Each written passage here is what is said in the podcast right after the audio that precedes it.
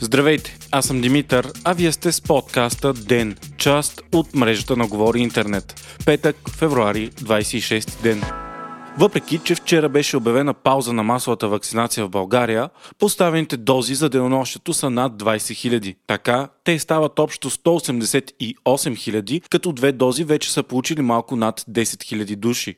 Новите случаи пък продължават да са на същия процент като от последната седмица – около 14% или 1882 новозаразени за деня. Междувременно, основната тема от днес и вчера са дискусиите в Европейския съюз за така наречените вакцинационни паспорти.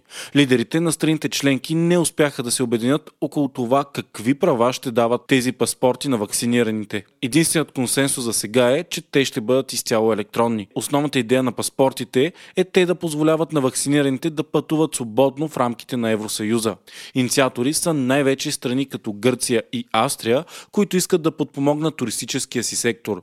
Франция и Германия обаче за момента са резервирани, тъй като данните за ефикасността на вакцините документите все още не са пълни. Сериозни опасения има също, че подобен документ би бил и дискриминативен. Това въжи особено за младите хора, които не са в приоритетните групи за вакциниране сред страните членки. Ангела Меркел обяви след срещата на върха, че до 3 месеца се очакват цифровите електронни паспорти да бъдат налични. Вчера пък премиерът Бойко Борисов обяви, че България също ще подкрепи въвеждането на вакцинационен паспорт или зелени коридори за хора, които са преболедували COVID още от деня. Руските власти потвърдиха информацията, че опозиционерът Алексей Навални е изпратен в наказателна колония, където ще излежава присъдата си от две години и половина затвор. Властите твърдят, че няма никаква опасност за живота и здравето му. Наказателните колонии са местата в Русия, където повечето осъдени излежават присъдите си. Те са напълно изолирани и често пъти е задължително там да се полага някакъв труд.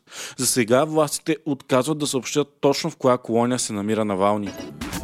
Джо Байден лично разреши първата военна интервенция на САЩ, откакто е президент. Американските военни са извършили въздушен удар срещу обект в Сирия, за който се смята, че принадлежи на иранската армия. Ударът е отговор срещу нападенията, извършени срещу американски цели в Ирак.